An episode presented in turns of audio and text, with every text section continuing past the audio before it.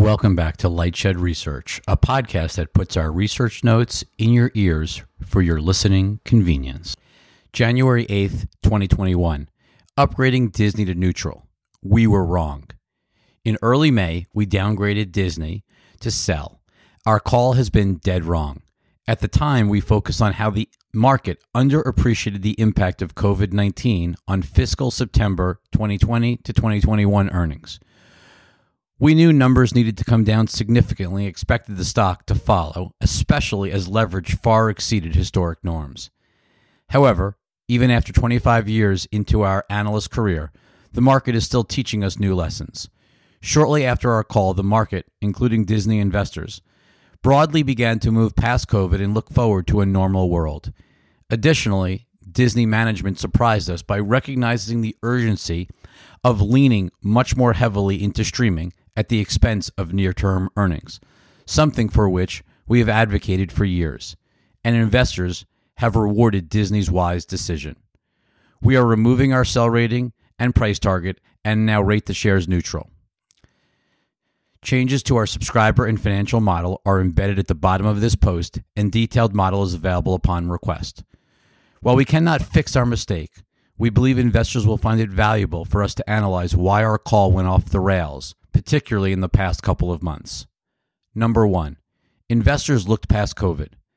Disney's earnings have evaporated, with the company reporting two of the worst quarters in the company's history.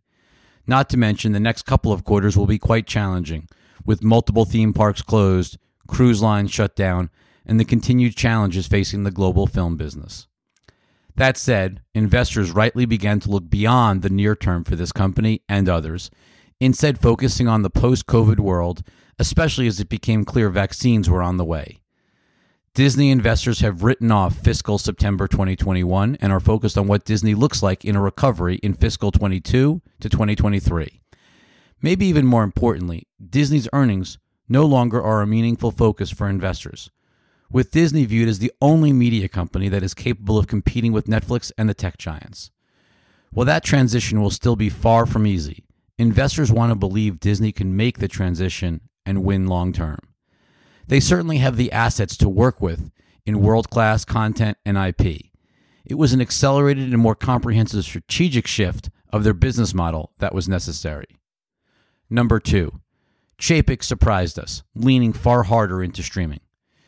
We have repeatedly criticized Disney and other legacy media companies for not going quote unquote all in on streaming. Disney was certainly ahead of its traditional media peers with the successful start to Disney Plus. However, we still did not believe Disney would go far enough, fast enough. That all changed at Disney's Investor Day last month. We were simply blown away by the depth of content being created for Disney Plus and the dollars behind it. Increasing content spend on Disney Plus to over 8 billion annually by 2024 compared to a target of 4 billion set just a year ago is a dramatic acceleration illustrating management now understands far greater spending is needed to accelerate gross adds, increase engagement to drive ARPU, and reduce churn. And we would not be surprised to see this number rise materially. Honestly, we felt Disney had given the CEO job to the wrong person. We believe that the more forward thinking and digitally savvy Kevin Mayer was a better choice to create the vision for Disney's future and execute on that strategy. We were particularly concerned as friction between Bob Chapek and Disney chairman and former CEO Bob Iger grew in recent months. That said, Chapek has impressed us so far and in many ways is following the playbook that we expected Mayer to utilize if he had been made CEO, leaning hard into streaming at the expense of legacy assets and earnings. While we would love to see Disney put all of their content onto streaming first and exit their linear TV assets, as we suggested when Chapek took over, there were clear signals at their recent investor day that Disney is about to pivot their movie business far faster towards streaming. It now feels like we will see more theatrical releases appear day and date on Disney Plus. Number 3. Subs, subs, and subs, no matter the ARPU. Disney Plus will likely end calendar 2020 with over 90 million subscribers, crushing our forecast heading into the year of 50 million.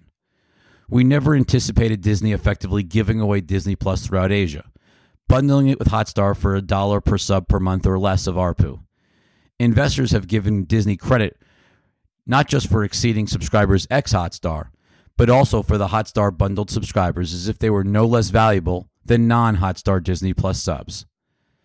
Despite ARPU of only $4.52 for Disney Plus last quarter, investors are looking at Disney Plus subscribers as capturing invaluable relationships that will have improving monetization over time, especially for a company that can monetize a D2C relationship beyond the ARPU of the streaming service itself. The recent announcement of a Disney Plus price increase in several markets, including the US, will only bolster that view. Disney is also getting double and even triple credit for the same subscribers who take Disney Plus, Hulu, and ESPN Plus. Even though a Disney Triple Play bundle subscriber who takes Disney Plus, ESPN Plus, and Hulu generate a similar ARPU to a Netflix subscriber, investors are treating them as three separate subs. Number four, excitement for a unified D2C user experience. We have always believed that Disney should unify all of its OTT experiences into a single global experience. This is clearly impossible in the near term given Disney's different assets in different parts of the world outside of its core franchises. However, Disney's moving towards that reality. Beyond the integrated Star tab inside Disney Plus in Europe, Hulu will begin offering ESPN Plus within their app in the US. Also in the US, while D Plus, Hulu, and ESPN Plus are separate apps, they are being moved together synthetically as the company pushes the Disney bundle and consumers learn these assets are under the same umbrella. And in India, D Plus is bundled with Hotstar. Similar to what Disney did with its dramatic ramp in content spend in the past year, they are learning D2C and iterating and adjusting. It feels inevitable that Disney will ultimately pivot to a unified experience, which is what we and investors believe is the ultimate winning strategy. It cannot be that long until we see a Hulu tab inside Disney Plus. One might even argue for the for accelerating, taking full ownership of Hulu sooner to facilitate that move. Number 5. Legacy TV assets including ESPN no longer matter. Netflix only has to worry about streaming whereas Disney has to think about how its investment in streaming cannibalizes its strong free cash flow producing legacy television assets. We believe Disney was moving slowly in streaming to sustain the health of those legacy TV assets, most notably ESPN.